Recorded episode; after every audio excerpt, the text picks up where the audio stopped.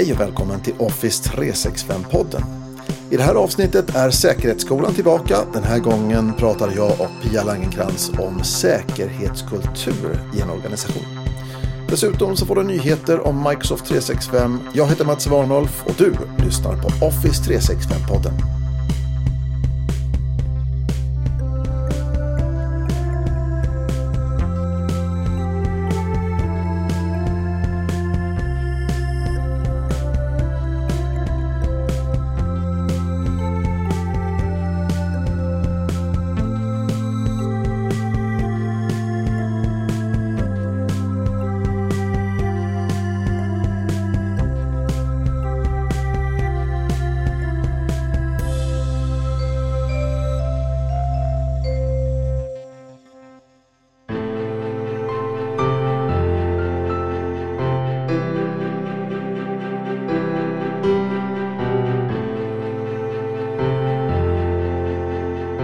I Säkerhetsskolan så har vi pratat om känsliga informationstyper och vi har pratat om, ja vad har vi mer pratat om Pia? Ja men alltså vi har pratat om de riktiga riskerna och massa olika typer av risker från eh, vatten till eh, missnöjda anställda. Det legala eh, hula bandula som vi har i Sverige kring liksom, åh vi kan inte ha saker i molnet. Du menar eh, de juridiska riskerna med att ha saker och ting i molnet? Mm. Vi passar på och stryker under det en gång till och så säger vi så här att när vi pratar om risker med att förvara information till molnet så pratar vi som regel inte om några säkerhetsrisker utan vi pratar om juridiska risker. Därför att många gånger, nu ska jag inte säga att det här gäller för alla organisationer men för de flesta organisationer som jag känner till så är det naturligtvis så att den grad av säkerhet som går att bygga upp i molnet den får man leta i månen efter att försöka bygga internt själv. Mm. Det, man har inte de resurserna, man har inte den tiden, man har inte de verktygen bara för att uppnå det grundskydd som vi har för mm. saker och ting som ligger lagrat i, i moderna molntjänster. Jag hade en liten dragning förra veckan om det här och jag drog fram lite siffror och sådana här saker för en presentation. Och så hittade jag på Microsoft Trust Center, de kanske haft det hur länge som helst, det här vet inte jag, men att de faktiskt har hur många gånger har någon knackat på dörren till Microsoft och bara vi vill ha ut information. Och så visar de där hur många gånger de har gett ut information. Vad vi diskuterar här det är ju amerikanska rättsvårdande myndigheter och det är ju då framförallt då polisen via då de samarbeten som finns med via Europol och via Interpol och så vidare då, då finns det fastslagna processer för att begära ut information så att säga för folk som är misstänkta för ett brott. Återigen då som sagt att vi diskuterar egentligen bara juridiska risker, vi pratar inte om några ekonomiska risker, vi pratar inte om några tekniska risker, vi pratar inte om några säkerhetsrisker på något vis. Utan vad vi pratar om det är ju bara att vi lämnar ut information just nu är det i hundra procent överensstämmelse med eh, liksom dataskyddslagstiftning eller integritetsskyddslagstiftning. Mm. Och det är här som det är problemet. Den här att när... När amerikanska polisen eller liksom poliser samarbetar, vilket de gör överallt.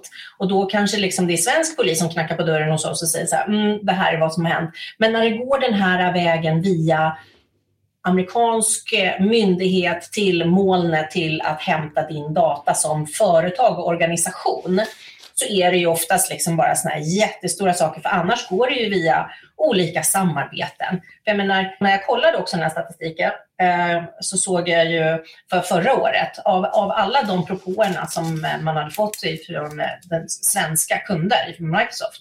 Så det var ett antal, men inte en enda gång hade man lämnat ut information. Alltså det, det är ju också så här, och det här är väl det som jag tänker mig att, att folk reagerar på, det är ju att det är ju en sak ifall myndigheten kontaktar ditt företag, eh, eh, Cloud fyrahundrasjuttiosex då, eh, och frågar hej, vi vill få ut information om din anställde. I det här fallet så pratar vi om att man inte går på dig utan man pratar istället då med din tjänsteleverantör. För mig som tjänsteköpare av Microsoft, ja då är det här kanske lite obskyrt då, i vilka sammanhang exakt lämnar man ut och när får de berätta för mig att de har lämnat ut och så vidare. Så att, ja. Mm. Men, men som sagt, alltså nu, nu har vi krånglat till det så här otroligt mycket som, ja. som vi ibland gör. Ja. Eh, men som sagt, det, Information om det här finns ju på Trust Center. Hur många gånger, jag tror det var så här fyra procent under hela tjugohundratjugoett av alla de grejerna globalt som Microsoft hade fått förfrågan att de har lämnat ut data. Eh, och det finns väldigt väl beskrivet vad det är för någonting. Så nu, eh, som sagt, man ska vara försiktig när man frågar mig om det här, för jag kanske inte slutar prata.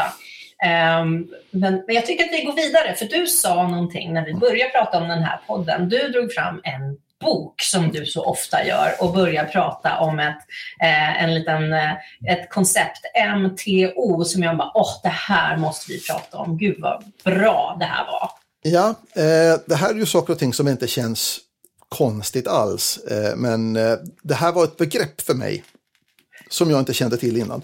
Jag har köpt en bok av en författare, föreläsare och konsult som heter Tobias Ander, som är Chief Information Security Officer, alltså C I S O på Örebro kommun. Han har skrivit en bok som heter Informationssäkerhetskultur, hur du bygger en säkrare organisation i en digital tidsålder.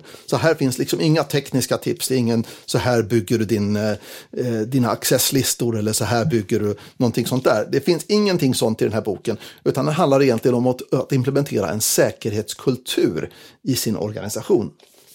Och det här är ju inom området verksamhetsutveckling, inte I T-plattform, inte I T-säkerhet utan, eh, utan hela kulturen. Och då är det verksamhet och då är det ledningen och då är det människor som verkligen gör saker i företaget eller i verksamheten som ska göra saker, tänka. Exakt, så eh, det, det konceptet som, som kommer här, det var ju, jag har hört det någon gång innan, men det var liksom satt långt, långt bak i skallen någonstans. Men det är alltid så trevligt när man plockar upp en bok och man säger, ja just det. Eh, och det var precis den, den feelingen som jag fick när jag läste den här boken. För här pratar man just om M T O som det heter då, människa, teknik och organisation. Och det här kan man se lite grann som en... en Mm. Man kan tänka sig ett kamerastativ som har tre ben och att det finns ett beroende mellan alla tre benen för att kameran ska bli stabil. Plocka bort en av benen så trillar kameran. Och ja. Det är lite grann så som vi måste titta på säkerheten i en organisation när vi bygger upp en säkerhets... Ja, eller när vi arbetar med säkerhet i en organisation, så måste vi titta på det lite grann som den här trebensgrejen. Glöm bort att tänka på människorna och hur de agerar och vad de har, behöver för, ha för stöd och hjälp och så vidare. Glöm bort organisationen i form av riktlinjer och, och policies, eller glöm bort tekniken, eh, de tekniska innovationerna. Ta bort någon av de här tre benen så faller huset. Och, och det som är, om vi nu ska liksom, om vi, om vi ska ta de här tre eh, i, i ordning. Eh, ofta så har du ju eh, C I O som har inom sitt område informationssäkerhet. Eh, och där är det ganska mycket fokus på kanske den tekniska biten. Ja. Eh, Medan då man tänker på i offentlig verksamhet, du har en arkivarie eller registrator som faktiskt är en av vakthundarna, liksom, de riktigt bra vakthundarna för att vi ska ha informationssäkerheten eh, hanteras i processerna. Eh, för det är de som ser till, är det här ett sekretessärende? Är det här ett sånt här ärende? Lägger in informationen i då de här systemen, bevarar de här, den här informationen precis så länge som de ska bevaras och sen se till så att det raderas när det ska raderas. De människorna brukar, i min erfarenhet, sitta ganska långt ner på pinnen. Det är nästan så att deras arbetsområde och ansvar är så här... Om man nu ska säga så här, juridisk risk, de sitter så himla högt upp och de får så himla mycket utrymme. Men det här som händer hela tiden, de är så här, oh, men du har väl fått ett system och vi ser över det här och vi har ingen budget för det. Eh, och det är där då det faller. Eh, jag, ska, jag ska inte namedroppa någon kund här, eh, för det vore oetiskt av mig och säkert strider mot lite avtal. Men jag hade en, en verksamhet, en offentlig verksamhet som hade gett sekretessbehörighet till alla sina handläggare. Eh, och för de som inte vet vad det här betyder, det är alltså att sekret- har du en sekretessbehörighet som en handläggare så får du jobba med individer som har skyddad identitet. Och de som har skyddad identitet, det är liksom sådana som har fått typ lämna hela livet, flytta om, lämna alla sina kontakter. De, det är som rubbet, bara ställ dig upp och gå, för det här är livsfarligt för dig att stanna kvar i den här situationen. Um, och de människorna har ju liksom blivit utbildade och instruerade av polisen att när du ringer i sådana här olika ärenden, typ Försäkringskassan och så, nu var det inte Försäkringskassan, eh, de har bra koll på det här, eh, och då säger de så här, jag har skyddad identitet, och då blir du slussad direkt till en person som kan det här. Um, Och då var jag tvungen att utbilda den här verksamheten vad sekretessbehörighet. Och de var så här, oj, vi ska se över våra rutiner. Vi ska då lägga det här i en mindre grupp handläggare. Man bara, mm, det vore att rekommendera. Så, um, och de behöver ju ha högre mandat då, de här arkivarier och registraturen. Liksom att de får lite mer att säga till om faktiskt. Och ge dem pengar, herregud, ge dem en budget. Absolut. Alltså det här är ju det, om man tittar under det här eh, delen då organisation, där hittar vi ju sådana saker som du pratar om, det vill säga eh, organisation, alltså själva ledarskapet, eh, hur leder man säkerhetsarbetet, eh, vad har man för eh, inflytande, eh, de olika stegen så att säga, som till exempel arkivarier eller vad det nu handlar om då, vad har de för inflytande i att påverka säkerhetskulturen och så. Och att, så att man liksom inte tappar bort den kompetensen som finns, den specialkompetensen som finns från respektive del av organisationen.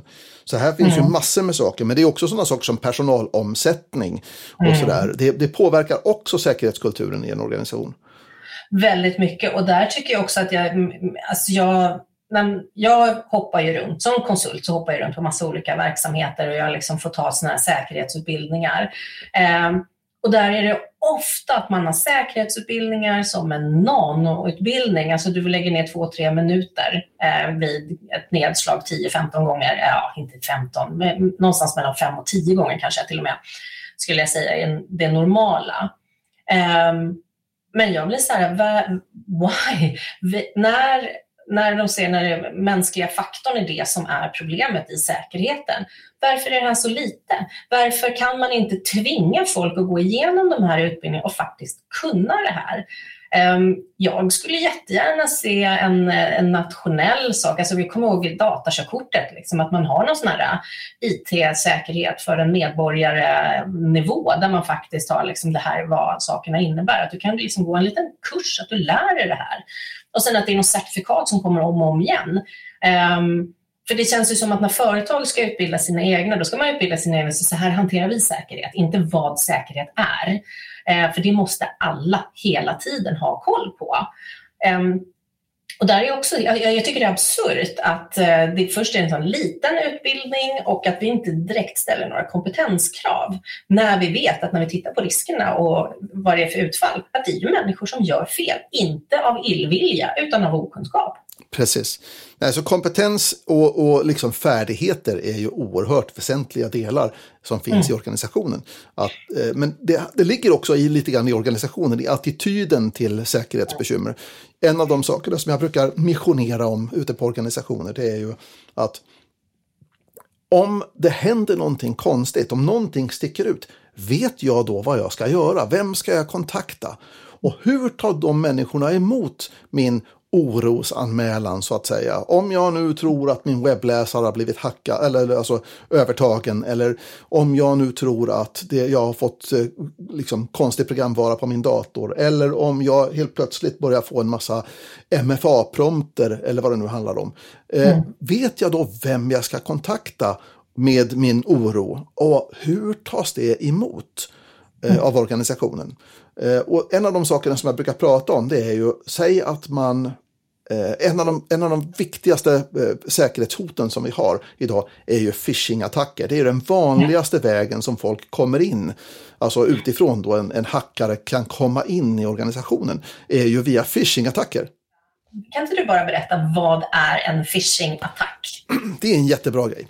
Eh, mm. En phishing-attack i det här fallet handlar om att det är en kombination kan man säga av teknik och social engineering, det vill säga jag försöker luras med någonting. Och det typiska i det här, eh, beroende på liksom, vad, vad attackerarens målsättning är. Men säg då till exempel att jag vill kunna komma in i din organisation och jag är då the bad guy, jag är skurken. Vad jag gör då i det här läget då, det är att jag försöker hitta en person som kanske är nyanställd eller någonting. Eh, jag försöker liksom göra lite undersökningar. Vem, vilka är det som arbetar? Jag kan också naturligtvis kasta ett brett nät som det heter. Jag skickar en väldig massa mejl och hoppas att det är någon som kliver i klaveret. Men typiskt om jag gör en lite riktad och smart attack så hittar jag folk som är lite nyanställda. Och sen så skickar jag ett brev som ser ut som min, förlåt, som ser ut som måltavlans chefs chef. Till exempel. Det vill säga, det är en person som jag förstår är högt uppsatt i bolaget eller som, som måltavlan förstår är en högt uppsatt person i företaget men som är en person som måltavlan aldrig har träffat och som inte känner till någonting om. Och om jag då kan lura den här personen då, den här måltavlan då, att klicka på en länk eller att öppna ett dokument som jag bifogat eller någonting sånt där, då kan jag få ett fotfäste innanför, inne i organisationen. Mm. Och det kan vara en malware eller det kan vara att jag helt enkelt eh, lurar dig, om du är måltavlan, till att gå till en fejkad inloggningssida och knappa in dina, mm. ditt namn och lösenord eller något sånt där. Och mm. nu har jag mer information som gör att jag kanske kan komma in och få ett litet fotfäste i, i din organisation. Så det här är en typisk phishing-attack, men det finns ju andra typer också naturligtvis då, men det är ett exempel på en. Och det som är viktigt är ju liksom att det är inte så att alla attacker är ögonblickliga. Det vill säga, du kan ha fått ett, ett, ett mejl där det ser ut att vara ett officiellt mejl. Och så klickar du på länken och loggar in och så händer ingenting, men du glömmer bort det för att det inte är någonting. Då är det någon som bara varit och hämtat ditt lösenord och din användare. Och sen så, så kanske de då på den här, när de skickar det här brett, så har de liksom sen en shortlist, här är femton personer i den här organisationen som har klickat på den här och försökt göra det här. Ehm, och de försöker hitta vem är det som har en, troligtvis den högsta behörigheten, letar efter en chef, letar efter någon som kan vara ansvarig för ett område, kanske vara administratör. Och sen senare går in och gör det här. Och de här attackerna är ju inte att det är liksom hela din skärm exploderar i annonser eller porr eller något sånt där, så som det var liksom för tjugo år sedan. Utan nu är det folk som är ute efter riktig information och de är inte intresserade av att skrämma dig eller, eller av att varna dig på något sätt att det här håller på att hända. Privat så ser vi ju det här också, att det kommer så här, här är ditt paket från PostNord, klicka här och identifiera dig med BankID. Um, sånt ska man ju alltid vara försiktig med. Uh, nu har jag börjat få såna irriterande samtal från liksom en sån här inspelad, dels att de är så här bitcoin och vill att jag ska investera. Men nu förra veckan så fick jag en sån här, hello, this is from the Swedish police, you need immediately to come. Man bara klick. Alltså det vet man, det här är bara inspelat för att hitta. Men det är i varje fall vad phishing är, och det är det vanligaste som händer människan. Ja. Ehm, så, ja. så det är en mm. väg in i organisationen. Eh, och då vill vi ju naturligtvis så att när någon råkar ut för någonting sånt här, eh, då vill vi ju att de ska, när de bara är rädda för ens, så vill vi ju att de ska höra av sig någonstans med sin orosanmälan så att säga. För det handlar ju inte om att man behöver ha några tekniskt hårda bevis eller så då, utan jag tror att jag eventuellt har blivit utsatt för någonting. Då måste jag kunna höra av mig någonstans. Och resten är ju upp till organisationen. Hur hanterar vi den här informationen?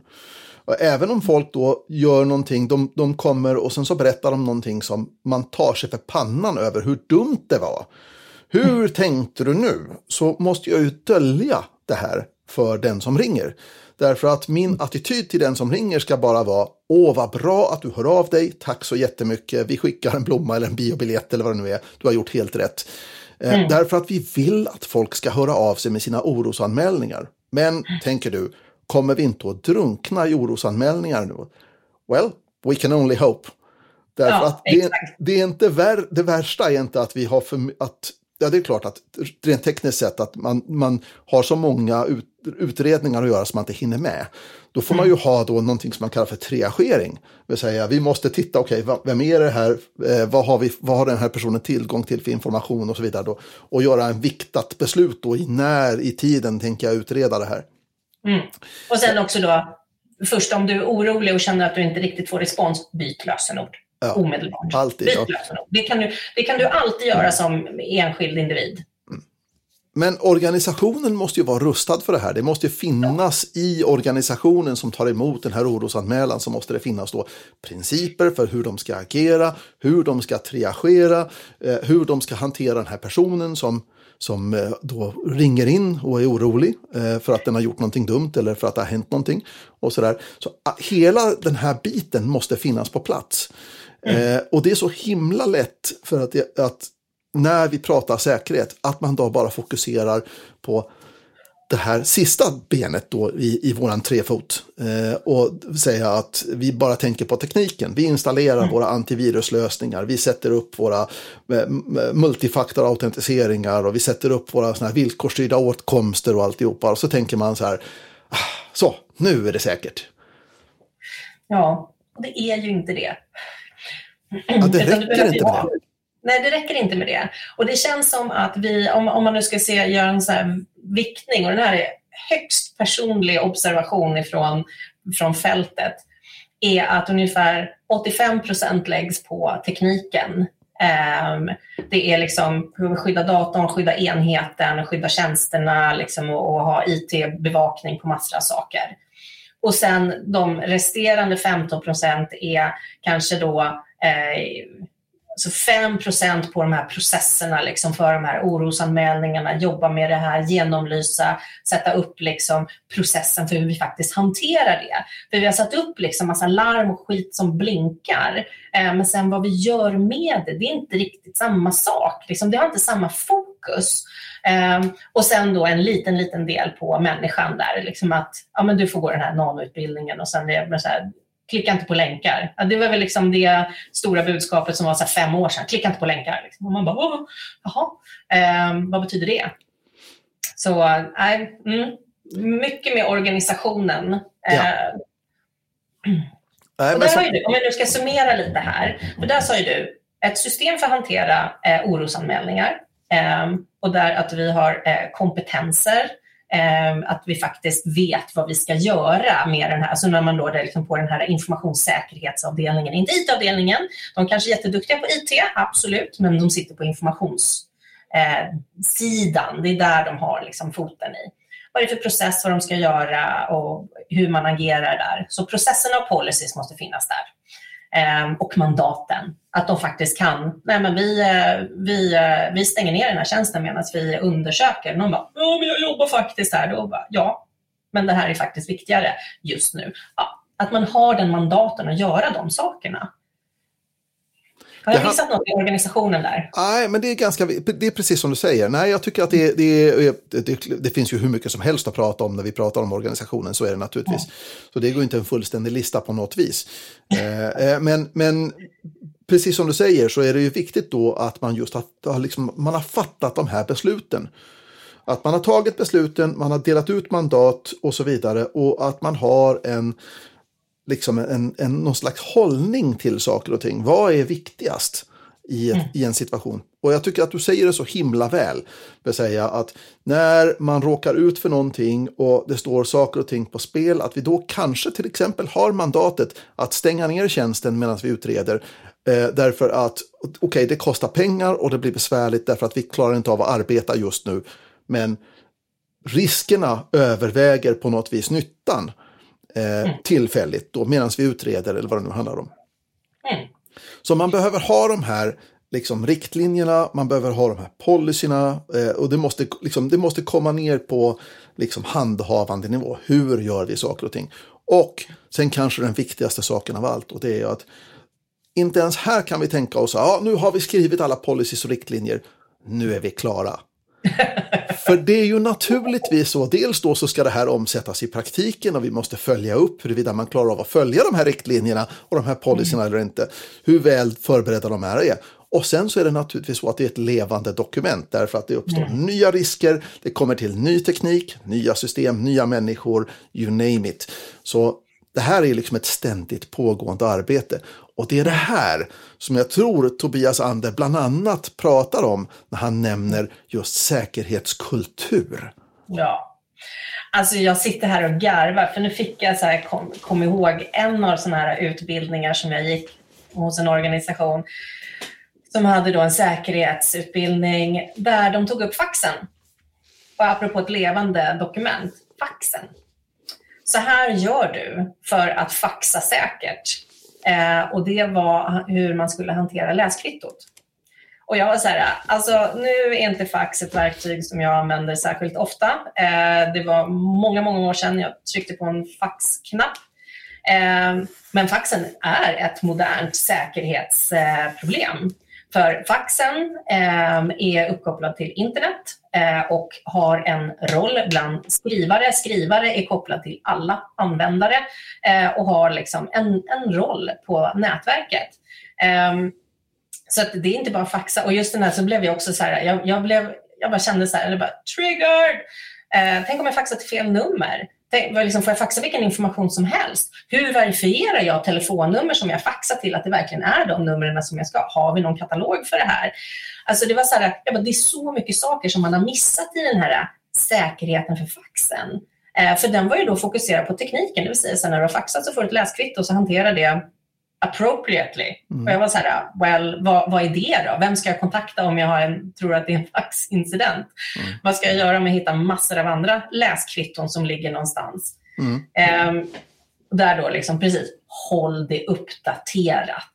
Ehm, och där kan jag ändå liksom då tycka, eftersom faxen faktiskt är en sån här underskattad risk, att man kanske bara ska ha, du får bara faxa från receptionen och där har de koll på det här. Liksom att det är ingen kompetens alla behöver ha, det är ingen funktion du har, behöver ha på alla skrivare. Det, det är väldigt, väldigt sällan det händer. Um, så då är det också, liksom, apropå uppdatera, då plockar vi bort den här förmågan och sätter det liksom på ett ställe där det är några som då får hålla liv i den här gamla teknikens eh, säkerhetsbitar. Var det inte någon sån här skitkul attack som någon gjorde förut, och någon som höll på att faxa helt svarta sidor till någon myndighet som tog slut på deras toner? Eh, alltså, ja, alltså det, det, det händer såna här saker ibland, och det kan man naturligtvis härleda då till att det var någon slags, jag har också en rolig historia sen, men det är en annan femma, men det här kan man ju då härleda till att ja, det var typ någon slags prank, någon slags bus att någon gjorde någonting, men eh, i verkligheten så kan det vara så att ifall den här faxen är då är affärskritisk eller har en säkerhetsfunktion eller motsvarande, ja, det här kan vi ju liksom tänka oss att det är en form av överbelastningsattack för faxar ju. Eh, och har då den här faxen då en kritisk roll, så har jag ju faktiskt utfört en lyckad attack mot någonting, mot en process internt på ett företag till exempel. Mm. Absolut.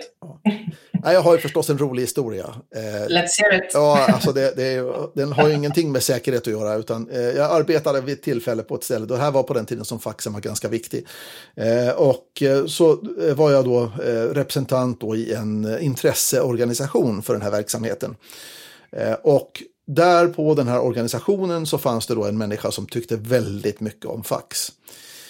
Så eh, varje gång som det kom någonting då, det här var ju liksom före e-postens tid och sådär då, så istället då för att skicka handlingar via post, vilket var det man gjorde då så att säga, så faxade han saker och ting.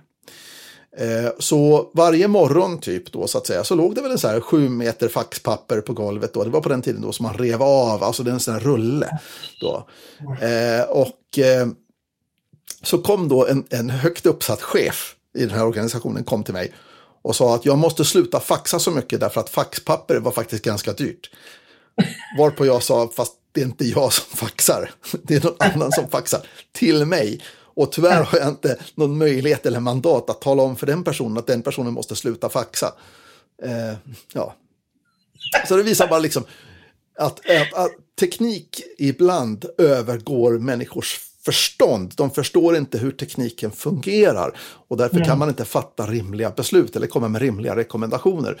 Så mm. när vi pratar om organisationen i säkerhetskulturen, se till att du plockar lite faktisk teknisk kompetens runt saker och ting när du fattar dina beslut och när du kommer med dina rekommendationer. Tror, tror att vi kommer se slutet på faxen snart? Eh, det tror jag. Jag tror att vi kommer att se slutet på faxen snart. Eh, jag tror att eh, vi kommer att nå eh, så att det blir enkelt att få det som man kallar för verkshöjd då för till exempel e-post eller motsvarande. Alltså, det som är poängen med faxen är ju att eh, det finns en, ett, ett modikum av någon slags säkerhet i det, därför att det, om det inte är en fax som jag kommer fram till när jag skickar saker och ting, så kommer ingen information fram heller. Det är det första. Fax idag går att skicka det som man kan säga då krypterat. Det vill säga att maskinen på andra sidan måste vara uppsatt för att kunna ta emot den här typen av, av, av information, och om det inte finns där så återigen då så är det värdelöst på andra sidan. Jag får ett slags leveranskvitto på att det har kommit fram och tagits emot korrekt och skrivits ut, och det kan ju ibland vara en viktig del av processen att jag måste liksom verifiera att mottagaren har tagit emot informationen. Och om man tittar på alla de här sakerna så finns ju där ett bra säkerhetsbegrepp, eller liksom en bra tanke runt säkerheten runt faxet. Men de flesta av de här sakerna idag går att uppnå på annat sätt. Ja. Så det handlar ganska mycket idag tror jag bara om att vi är vana, vi förstår hur faxen funkar, därför använder vi den. Ja, men alltså det är en gammal teknik där vi har bättre lösningar. Alltså det Det, finns, det fanns en plats för faxen förut. Jag tycker att det, du har bara dåliga relationer med dina leverantörer och kunder om du behöver faxen. Det finns bättre sätt. Eller du har, liksom, när, om det är internationellt eller något sånt där. För jag menar, vi kan inte ens säga liksom att ja, men det kostar som ett telefonsamtal. Men de, om vi nu ska göra internationellt så är det faktiskt också ganska dyrt. Eh, och du, om du ska verifiera om det verkligen kommer fram, då måste du ändå liksom ringa och försöka få tag på någon som sitter i närheten av den där faxen. Så den är ju, och precis som F T P är ju också gammal, och liksom filserver är ju också gammal. Nu, filservern kommer vi få hänga kvar ett tag till. Liksom. Jag hoppas att vi kan kapa faxen eh, och sen F T P:n eh, så att den också försvinner. Men arbetet med att ta bort en sån här gammal teknisk lösning, den kommer ju återigen då tillbaka till det här M T O-tanken då. Det vill säga, vi måste förstå varför vi använder oss av fax till att börja med. Varför fattar man beslut runt det då? Och är det fortfarande den bästa lösningen? Eller den enda tillåtna lösningen eller sådär. Och ibland kan det helt enkelt vara så att det här är en gammal policy som någon skrev då på nittiotalet då när faxen var ung och, och sådär. Och så valde man att använda sig av den här tekniken och sen så har helt enkelt ingen omvärderat det. Men det, det finns säkert massor med... med, med Eh, faxar så att säga då, eh, man kan använda faxen då som någon slags symbol för den här typen av problematik där mm. vi fattade ett beslut en gång i tiden och eh, ingen kommer längre ihåg varför vi fattade beslutet, vi vet inte längre motivationen till varför beslutet fattades, så vi eh, fortsätter att köra saker och ting. Det här har faktiskt ett namn. Eh, den här eh, grejen. Eh, det här hörde jag, hörde jag talas om. Jag har en, en gammal kompis med präst. Han pratade en gång om någonting som fastnade hos mig som man kallar för en liturgisk katt. Liturgisk katt? Ja, liturgi, det är ju det här hur man gör gudstjänst och sådana saker då. Det vill säga ordningen för saker och ting. Och en liturgisk katt. Eh, roten till det här eh, är en historia om en församling som man besökte, och den här församlingen, de hade en udda sak i liturgin. De gjorde så att eh, när gudstjänsten började så ledde prästen fram en katt i koppel och band fast vid altarets ena ben. Bordsbenet okay. På altaret, ja. Och så mm. inleddes gudstjänsten. Eh, och det var liksom så här, ja men vi gör så. Det är vår tradition i den här församlingen att göra så. Och när okay, man... visibly confused. Exakt. Och när man går tillbaka och tittar på det här så visar det sig då och då att i historien så var det så att prästen en gång i tiden hade en katt. Och den här katten, den brukade komma fram och stryka sig mot prästens ben. Och vid något tillfälle så hade den här prästen snubblat och så vidare då. Så därefter så hade då prästen, när gudstjänsten börjat, kopplat fast katten så att den inte skulle störa under gudstjänsten. Varken den prästen eller katten fanns nu längre kvar i livet. Men man hade fortsatt den här traditionen med att man inledde gudstjänsten med att leda fram en katt i koppel och binda fast den vid altarets ena ben. Betydelsen hade gått förlorad. Anledningen till varför man gjorde det här hade gått förlorad. Det var en mm. praktisk anledning en gång i tiden. Den praktiska anledningen fanns inte kvar, men man fortsatte att utföra det här. Och det här kallas då för, den här termen för det här begreppet, eller den här typen av företeelse kallar man då för en liturgisk katt. Wow, mm. cool.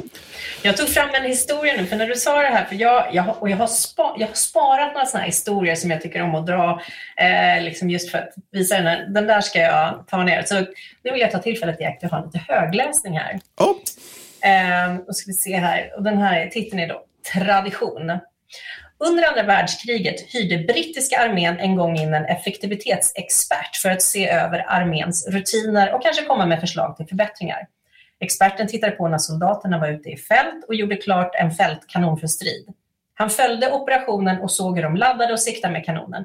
Precis innan de skulle skjuta gick två soldater och ställde sig ett par meter bakom kanonen utan ett tydligt syfte. När skottet brunnit av gick det tillbaka till kanonen för att hjälpa till att ladda om.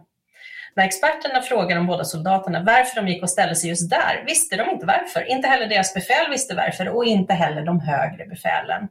Experten frågade sedan en gammal krigsveteran från Boerkriget och denna skrattade och sa: de håller hästarnas tyglar så att hästarna inte ska springa iväg när skottet bränns av. Hepp! Det är också en liturgisk katt. Alltså, definitivt! Och då när man tänker på den här, liksom så här, vad är det för konstiga grejer vi har i våra rutiner som vi gör? Eh, och sådana här eh, grejer ska man ju då lägga i händerna på en business analyst som har ett verksamhets, eh, verksamhetskunskap som kan ställa en rad dumma inom citationstecken frågor för att reda ut, vad kommer det här från? Varför gör vi så här? Vad är poängen? Slösar vi bara tid eller är det viktigt? Mm. Så, ja. Så det här är definitivt som någonting som man kan plocka in i liksom säkerhetsanalysen av någonting just. Att man mm. vänder och vrider och så säger man varför då? Mm. Det finns ju till och med någon sån här rekommendation om att man ska fråga varför då fem mm. gånger för mm. att komma till roten av saker och ting. Så, så här, vi, vi viker alltid pappret på det här sättet. Varför då? Jo, därför att det ska passa i det här kuvertet. Varför ska det passa i det där kuvertet? Jo, för att det är det här kuvertet som måste vara där för att vi, vi skickar det till det här stället. Okej, varför måste det vara det kuvertet? Och så vidare. Att man ställer fem gånger och då hoppas man hitta då, under de här fem frågorna så hoppas man hitta den faktiska rotanledningen. Mm. Och att om man gör det här, liksom, om man, kom, om man kommer till en rotanledningen, det är först då egentligen som man kan avgöra, är det här en grej på riktigt eller är det här av tradition? Hästarnas tyglar, eh, katten i kopplet eller vad det nu handlar om. Och vad är den faktiska anledningen till varför vi gör det här? Mm. Ja, och det här märker man ju också liksom nu som när jag jobbar digitaliseringen, att man eh, tidigare alltså, jobbade med digitala kopior. E-mail är ju en perfekt digital kopia av ett brev som man postar. Medan då i den här moderna, man ska digitalisera det, är så här, vad är, vad är grejen? Varför skickar jag ett mejl för? Varför skickar jag det till dig? Varför, var, varför jag skickar med det här innehållet? Vad är jag försöker uppnå? Jag vill bjuda in dig till ett möte. Ja, men då kanske vi ska göra på ett annat sätt. Eller jag vill få ditt godkännande av någonting. Ja, men då ska vi ha ett godkännande flöde där vi har liksom kanske lite mer bättre loggning och feedback på det här. Um, och man behöver då liksom titta på vad är digitala kopior? Um, för att det är ju mycket i våra verksamheter som vi har digitala processer och saker för de här sakerna som är otroligt föråldrade som man kan lösa med en enkel app eller liksom en, no, någonting annat. Um, sen så kan jag också se liksom i vissa processer där man har väldigt mycket information går man och gör en väldigt ambitiös digitalisering av det medan man vill säga, men det här är ju bara för att du kan, för att du har ett flöde där du kan och du lägger ner jättemycket tid och resurser på att skapa ett digitalt flöde som faktiskt skapar en förvaltningskostnad som inte motiverar vinsten. Det händer ju ganska ofta för att det är svårt att ta den här organisationsglasögonen på sig och säga så här, vad är det vi borde digitalisera, automatisera och styra upp med alla de här processerna och det för att få en effekt i verksamheten. Um, det märker jag mycket ut hos mina kunder när de vill bara liksom så här, hur gör andra? Och jag menar, men ni måste ju säga så här, hur gör andra som gör samma sak, som har eh, samma typ av bemanning, som har samma storlek, som har samma typ av, eh, ja men som är liknande. För jag gör ju inte, mina liksom, kunder, de får inte samma lösning överallt, utan det blir tweakat till hur hur det ser ut för dem, vad de har för förmåga att hantera det här och vad det är de måste hantera. Så att man måste verkligen ha, vi ska inte bara göra saker rätt, vi ska göra rätt saker rätt. Så, mm. Absolut. Eh, det, det, jag tycker att du nämnde två saker där som jag tycker är ganska intressant. Det ena är ju, eh, alltså du nämnde många saker som är intressant, men det var två saker som jag tänkte på. Eh, och det som jag tänkte på när du sa det där var att Eh, Det finns, jag, jag arbetar med en, en ganska stor kund nu, Helsingborgs stad, som jag är, är kontrakterad av, och där på vård- och omsorgsförvaltningen så eh, var det någon som använde sig av ett uttryck som jag tyckte var så himla bra som heter glo och sno. Mm. Och att man kikar på vad andra människor gör, tittar på det och sen så inte bara snor det rakt av utan också kikar på det ur vår kontext, ur vårt perspektiv. Vad skulle det här tillföra? Det kanske löser ett problem. Eh, det kanske, ja. När man utvärderar saker och ting, en gång i tiden så, så gick jag en kurs i, i liksom det här det man kallar för kreativt tänkande. Och där var det så, så att när man brainstormar, när man, plock, när man kommer fram med idéer och sådana saker då, så ska man ju vid något tillfälle, det gör man ju inte under själva brainstorming-fasen, så ska man ju bara posta idén och alla ska bara ta emot den. Men sen när man går och analyserar de här idéerna efter att man har liksom gått igenom idéfasen, då ska, måste man tycka till, måste man säga tre stycken saker måste man säga om var och en av idéerna. Vad är bra med idén? Vad är dåligt med idén och vad är intressant med idén? Mm. Eh, därför att ibland så är det ju så att någonting inspirerar någonting hos en som inte, alltså det var en jättedålig idé att vi skulle ta Formel ett-bilen eh, när vi skulle eh, köra bokhyllor till, alltså mellan lagret och kontoret. Eh, det, var, det var jättedåligt. Det, visserligen skulle det gå väldigt fort, men eh, Formel ett-bilen är inte riktigt utformad för att transportera bokhyllor. Vi skulle kanske behöva någonting annat istället då. Så att det var en dålig idé. Samtidigt så är det en bra idé därför att det, det skulle gå väldigt mycket snabbt. Det skulle gå väldigt snabbt själva transportsträckan. Mm. Eh, och sen då kommer man säga, okej, okay, men vad är intressant med idén då då? Ja, intressant med idén kan ju vara vad sjutton som helst. Så som till exempel att ja, vi, vi kanske inte har tittat på det här förut i ett hastighetsperspektiv. Alltså hur snabbt saker och ting ska gå. Eh, det kanske vi ska ta en sån titt på. Just Formel ett-bilen tror jag vi, vi lägger på skräphögen. Men mm. det var intressant att vi börjar prata om hastighet nu när vi ska frakta bokhyllor. Så det, här... det är intressant att vi börjar prata om ett helt nytt transportsätt som vi normalt inte har. Så det var, vad finns det för andra transportsätt som man kan titta på? Så, så spinner man vidare liksom på den delen av idén. Exakt. Så det, är, så det är liksom ett sätt att, att göra det här på. Det tycker jag är ganska bra. Så den här glo och sno-historien då som man kan göra. Det kan man ju se då att man tar en idé någonstans utifrån. Och sen så utsätter man just för den här analysen. Vad är bra med den här? Vad är dåligt med den och vad är intressant? Mm. Så det är, det är en bra teknik tror jag. Och det här kan... måste jag skriva ner. Jag hoppas att våra lyssnare skriver ner det här just nu. Bra, dåligt, intressant. Ja, ja. Det, är, det är ett bra sätt att liksom bryta ner saker och ting på. Ja. Men nu har vi pratat jättemycket om organisationen. Ja. Eh, och då... Vi pratar jättemycket om teknik i den här, men, men det som jag vill att man ska verkligen tänka på, alltså de som oftast lyssnar på det här, det är ju liksom hela kedjan av tekniken. Att man faktiskt inte bara, men jag har en jättesäker tjänst här borta som skickar ut saker på en info-e-mail till den här. Man bara, ja men det är ju hela kedjan. Eh, för det säger man ju alltid, liksom, en kedja är bara så stark som sin svagaste länk. Så att man verkligen tänker på hela kedjan, inte bara när vi tar emot och jobbar med någonting, utan hur vi faktiskt förmedlar det här vidare till resultatet. När det då liksom ska sen nå kunden, medborgaren. Och sen har vi ju också liksom den här helt nya dimensionen av teknik som vi oftast inte tänker på. Det är alla våra I O T-lösningar. För även om inte jag i min affär och du i din affär har så himla mycket sensorer och sånt som är där ute. Men jag har ju faktiskt en Apple-klocka eller en smartklocka om vi nu ska göra reklam för saker och ting.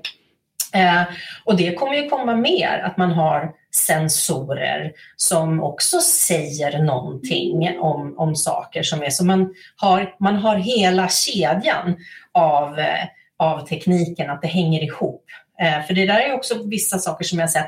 Några har jättestora avancerade system som inte är integrerade. Där det bearbetas och gör jättesmarta saker. Och sen så blir det ett dokument P D F som ska importeras någon annanstans och göras någonting med. Och där man tappar både tid och kvalitet. Så det är viktigt att hela tekniken håller ihop. Och då är det från den här synvinkeln så är det mest säkerhet. För där då man har då det här som vi pratar om, personalomsättningen. Du Mats, när du satt på den stolen så var du rågrym i det här och sen så ersattes du med någon annan och det var ett glapp däremellan för att de kunde inte rekrytera i tid eller du försvann för att du drog fram den här trisslotten eller vad det nu var. Så att det inte hade en bra överlämning. Så att nästa person sitter där och bara, men det där är ju spam-mail. Då bara, nej, det där är jätteviktiga filer. De har bara ett sjukt namn eh, som ska hanteras på ett visst sätt. Så det tycker jag liksom är, när man just har säkerheten liksom med tekniken. Så det finns, alltså vi har ju fantastiska sätt att säkra våra enheter och vår, vårt nätverk och våra servrar och våra tjänster.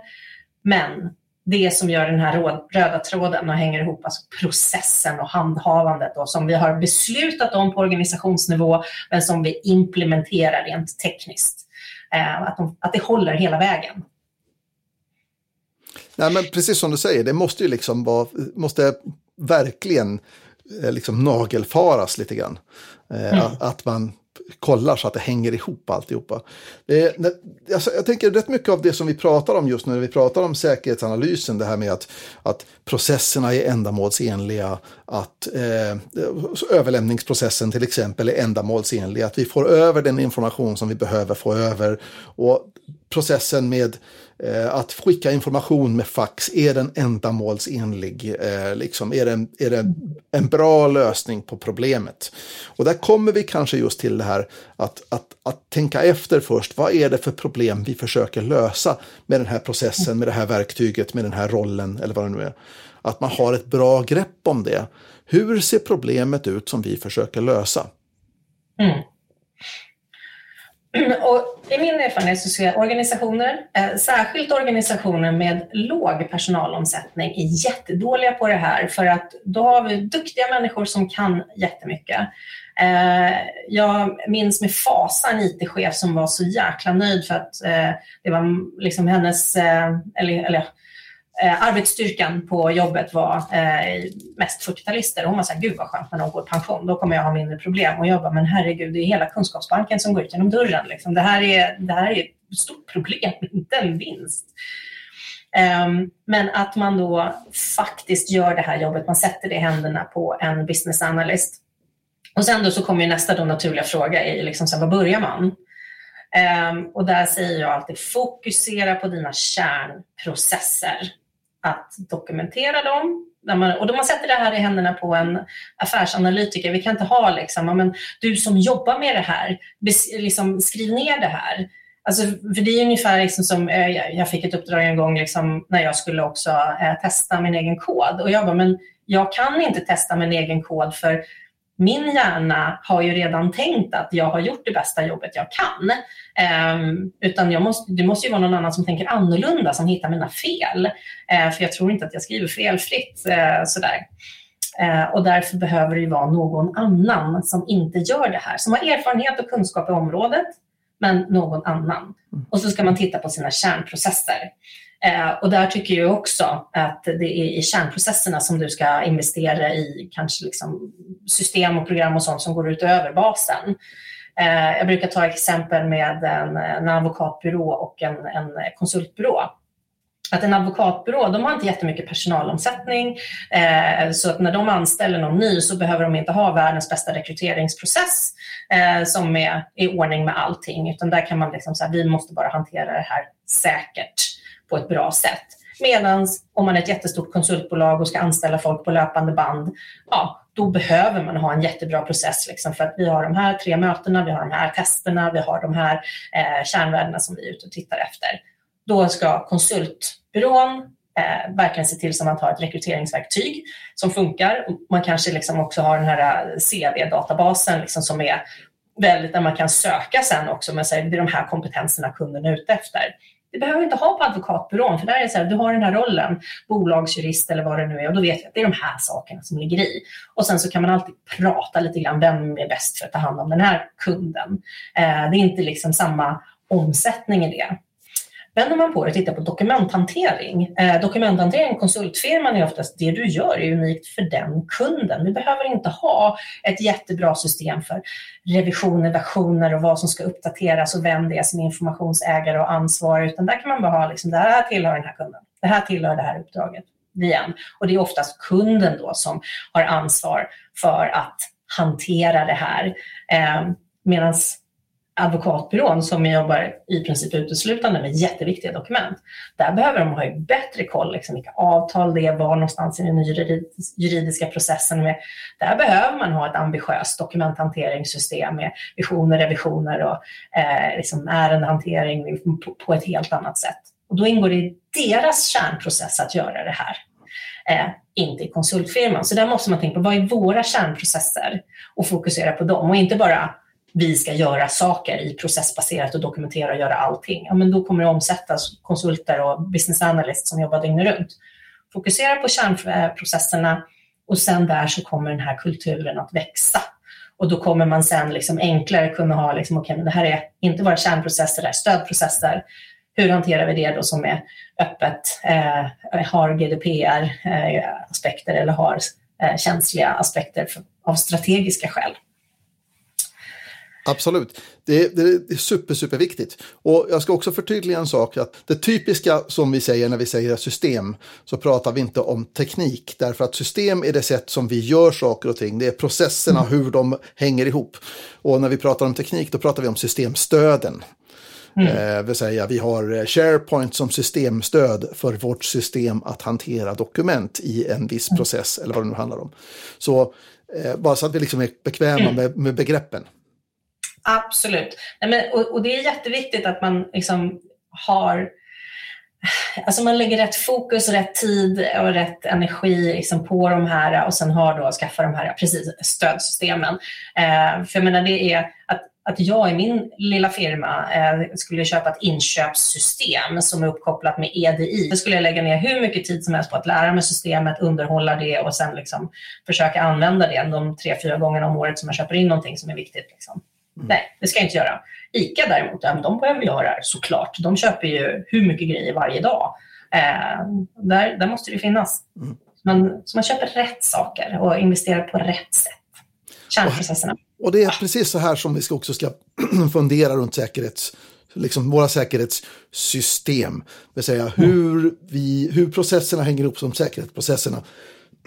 Mig. Hur till exempel vi tar emot en orosanmälan från en användare som har upptäcker någonting som inte ser riktigt rätt ut eller vad det nu handlar om, och hur vårt system är att utreda de här sakerna. Vad har vi för systemstöd? Vad använder vi oss av, av Microsoft Sentinel, eller vad använder vi oss av för att läsa ut den här incidenten och kunna avfärda den som harmlöst, eller att rycka i larmlinan och säga this is a thing. Mm. Att, eh, liksom, att man har tänkt igenom hur ser, vårt, hur ser våra processer ut, hur är de processerna organiserade i ett säkerhetssystem, och vad har vi för säkerhets, eller förlåt, tekniska lösningar, alltså systemstödslösningar för att göra det som vi ska göra. Och, så. Mm. Och tittar man på det, vänder man och vrider på det i den här bemärkelsen så att säga, då, så att säga, det är då först som man kan få fram då det här begreppet en ändamålsenlighet. Vår, mm. Vårt sätt att göra saker och ting är ändamålsenligt. De verktyg vi använder, de är ändamålsenliga. Vi har helt enkelt klurat ut vad är ändamålet, och sen så har vi liksom strukturerat upp hur vi gör saker och ting och vilka verktyg vi använder runt det. Mm. Ja, det är så viktigt. Och sen då, för att eh, bara dra, runda ihop och dra ihop säcken, man tittar på människan då i det här. Ja. Eh, där vi har... Dels är den här utbildningen, alltså det har vi nämnt tidigare, att vi måste ta ett ansvar på att utbilda. Alla behöver inte samma utbildning, utan vi behöver ha utbildning för de som är ansvariga för processen. Vad det här är för någonting, var hanterar du känslig information i din process? Så att du förstår det. Och vi behöver utbilda chefer i hur man har den här konversationen med sina medarbetare. För det är också, man är, det är liksom, har, har du gjort något dumt? Och bara, hur ska jag göra nu? Bara jag låtsas som ingenting och hoppas att ingen kommer på mig. Utan man måste faktiskt ha en, en kultur där man säger, eh, inom eh, DevOps så säger vi fail fast. Eh, och det gäller inom det här också, shit. Jag gjorde en dum grej. Eh, och det kan vara liksom så här, jag glömde min dator på tåget. Ring I T-avdelningen direkt så att de får reda på det här och kan liksom ta, sina, ta de steg som de behöver göra för att säkra ja, saker och ting. Mm. Exakt. Och, så så här, och sen bara, var det smart att göra det här? Då bara, nej, jag kanske inte ska lägga ner sex timmar på att jaga det här tåget och se om jag kan få tillbaka den här. Utan nej, direkt när det händer så ska vi göra det här. Mm. Um, den kostnaden som det är för att förstöra data på den där eller ge mig en ny dator eller någonting, liksom så här, det, det, får, det ligger med i budgeten. Det är okej. Okay. Um, Och sen har ju då jag lärt mig en läxa för livet. Liksom. Jag kommer göra, efter den incidenten så kommer jag aldrig göra det igen. Och sen är det ju faktiskt väldigt bra om man också kan ha en kultur där man kan berätta om sådana här saker. Jag, Pia, gjorde ett misstag. Gör inte som jag. Precis. För det är också viktigt att man har de här historierna, att man vågar prata om det här. Um, och sen liksom, så det är ju utbildningen och att jag känner mig trygg i att jag kan göra fel. För att jag menar, de, impacten av de, liksom den mänskliga faktorn blir ganska stor. Um, och det är bättre att liksom, individen känner sig trygg att vara transparent om det här. Eh, så då kan vi hantera det. Mm. Så att det är den här utbildningen. Men sen har ju H R ett jobb här också. Att faktiskt i våra arbetsbeskrivningar att få in den här... Um, vad har du för säkerhetsnivå? Uh, det är de ganska dåliga på, liksom, utan det här vet du i organisationen eller det tar du med din chef. Vi skulle faktiskt behöva ha lite mer struktur för att kunna säga att du som medarbetare på den här nivån med de här ansvaren behöver ha den här nivån av säkerhetskunskap och certifieringar och du måste förnya dem varje år, var tredje år, vad det nu är. Um, Så att du är ajour, uppdaterad och att vi har koll på det här. Eller det, det kan ju också vara så när jag har den här nivån. Någon har sett över rutinerna och processerna. Och de bara, men vi ska göra om det här. Och så kommer det ut bara, tyvärr din, din, ditt certifikat is expired. Du måste ta, ta ett nytt. Um, och då måste du som människa är så här, oh, jag har inte tid med det här, jag jobbar faktiskt här. Um, för tyvärr så är det ju så att man ser oftast på utbildning i organisationer som att det är någonting som folk som inte har någonting att göra gör. Eh, där man har, för jag jobbar också med att sälja ett eh, learning management system, alltså för just utbildningar eh, och där är så att det finns en funktion eh, leaderboard och där tänker man, vissa är så här, vi, vi vill slå av det där för att de som har höga poäng i den här, det visar sig att de inte jobbar utan de bara pluggar liksom, och man bara okej, okay, det här är inte en värdering som vi ska ha i den lärande organisationen.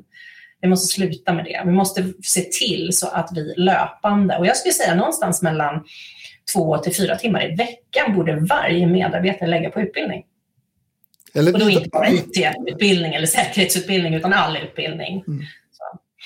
Nej, men helt rätt. Jag, jag, jag kan inte hålla med dig mer än så. Att eh, kunskapsutveckling är någonting som är liksom alltid pågående och att utbildning är oerhört, oerhört viktigt och den kan, den kan ske på många sätt. Det kan handla om en fortbildningsträff där man träffas en halvtimme varje vecka och där det kommer någon och berättar en historia om någonting som har inträffat och, och vilka lärdomarna var från det och vad vi kan lära oss från det. Behöver inte vara mer formellt än så, behöver inte vara, det går att driva kunskapsutvecklingen då. Mm. Då. Men man måste göra det för att kunskapsutveckling är priset vi betalar för att, eh, vi, behö- att vi ska bli liksom en växande och lärande organisation. Då. Att, att, mm. vi, att vi ska bli duktigare på vad vi håller på med. Att då krävs det den här liksom, kunskapsutvecklingen på något vis. Mm. Ja, och sen att man också sätter det i ett system, det vill säga att jag avsätter den här tiden varje vecka på att lära mig nya saker och här är källan och jag, alltså det är den här i självledarskap som vi har tjatat om nu liksom i jag vet inte hur många år och samma sak med den här konstant lärande, mm. men det har ju alltså mer eller mindre slutat i liksom panik att så fort du behöver göra någonting så är det först då går du till Google och bara hur ska jag göra det här? Um, Medan du egentligen borde vara, det här är min roll, det här är saker jag behöver veta. Och så när det bubblar upp någonting, det här behöver jag veta. Lägger det liksom i en sån här lista. Som jag, jag har ett system som jag liksom utbildar mina kunder i. Liksom att lägga en lista i din to-do, min utbildning. Och där kan det vara, läs den här boken, lyssna på den här podden. Gå i den här interna utbildningen, utbildningsportalen. Eh, gå på ett sånt här möte, gå till en konferens. Eh, någonting som att det här är vad jag behöver för min roll, min utveckling. Och sen så... snacka igenom det här med min chef. Är det någonting jag glömt eller tycker du att jag har prioriterat någonting som inte borde vara här? För det är fortfarande min roll, min tid som läggs ner på, på det här företaget. Jag äger inte min tid riktigt utan det är ju det, är det som företaget köper av mig. Det är mina, mina fyrtio timmar i veckan mot lönen. Nej, men så är det naturligtvis. Eh, jag tänkte vi skulle avrunda här. Och eh, först och främst då så ska jag återigen då nämna den här boken Informationssäkerhetskultur av Tobias Ander, som är C I S O i Örebro kommun, eh, som är en jättebra och inspirerande bok, eh, och vi har på inget sätt inkapsulerat innehållet i den här boken i den här podden. På inget sätt har vi gjort det, utan vi har helt enkelt berört liknande ämnen som Tobias mm. Ander tar upp i den här. Men det är en väldigt bra och inspirerande bok. Se om du kan få tag på, ett kopi- på en kopia. Eh, Tobias Ander eh, kan du hitta till exempel via LinkedIn, eh, och jag tror att man kan beställa boken genom honom till exempel. Eh, och jag ska också säga naturligtvis så att det här är lite grann av det vi pratar om, det vill säga att vi utvecklar vår kunskap, vi tar till oss andras sätt att resonera och tänka runt saker och ting, och böcker är ett utmärkt sätt, eh, utbildningar på webben eller in person är ett annat sätt och så vidare då. Och att man just bara kanske har en think tank lokalt på sitt företag där man sitter och tänker igenom företagets processer och hur agerar vi när vi har incidenter och hur agerar vi, att man tar ett omtag runt det här.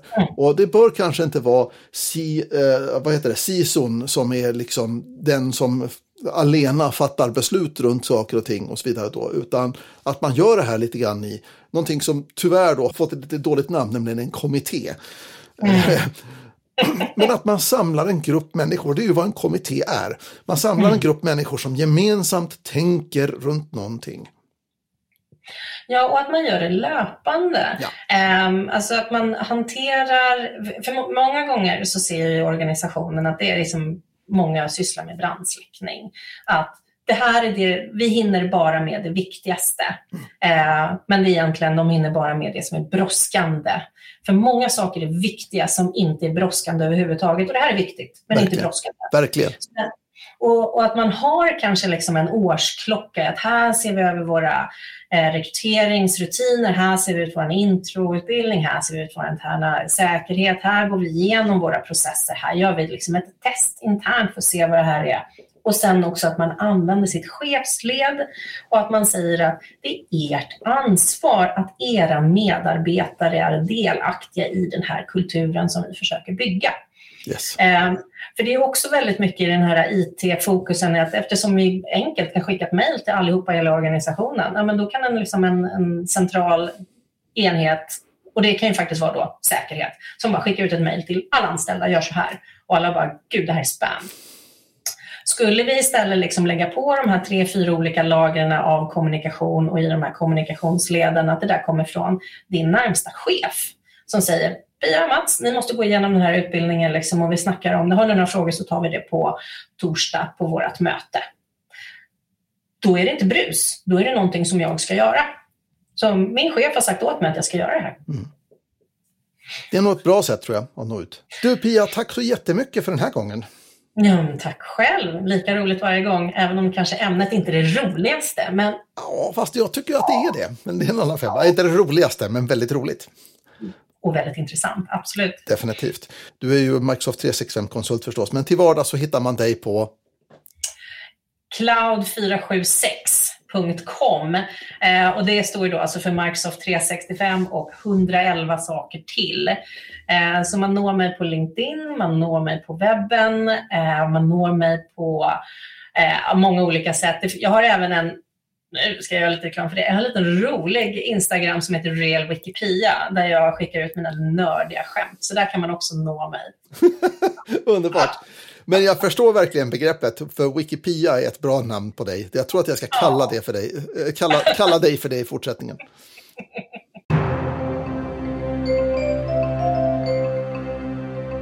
Dags för nyheter i Office tre sextiofem-podden. Om du brukar presentera i Teams-möten så känner du säkert till PowerPoint Live. PowerPoint Live innebär att du inte behöver dela din skärm eller ens dra igång PowerPoint. Du kan bara tala om för Teams att visa din presentation, och det här är supersmidigt för det allra mesta. Nu släpper Microsoft ytterligare en live-funktion i Teams. Vi kan kalla den för PowerPoint Lives nya syskon, Excel Live. I Excel Live kan du visa en arbetsbok och dess kalkylark och dessutom kollaborera med de andra mötesdeltagarna under ett Teams-möte. I mitten på oktober kan du vänta dig att det här händer, och det fungerar redan från starten på Teams-klienten för Mac, Windows och mobilen. Stödet i webbklienten kommer senare. I början är det här påslaget för alla som har Microsoft tre sextiofem, men möjligheten att stänga av den här funktionen kommer så småningom. I förra veckan så såg jag det här första gången i Teams. Efter avslutat möte dök det upp en möteseffektivitetsundersökning. Mm, säg det snabbt tio gånger om du kan. Det här är en ny funktion i Viva Insights och finns bara för användare som har en sån licens. Och undersökningen kommer i slutet av ett möte med fem eller fler deltagare och ställer frågor om vad som var bra med mötet, vad som skulle kunna förbättras och hur effektivt mötet var för att nå mötesmålen. Senare i höst kommer också nästa del i Microsofts satsning på att hjälpa oss att hålla bättre möten, nämligen hjälp med mötesplanering. Och det var nyheterna i Office tre sextiofem-podden. Och därmed var det också slut på Office tre sextiofem-podden för den här gången. Om det är så att du har frågor, tankar eller åsikter får du jättegärna höra av dig. Office tre sextiofem-podden at varnolf punkt net. Vi hörs igen, ha det gott, hej!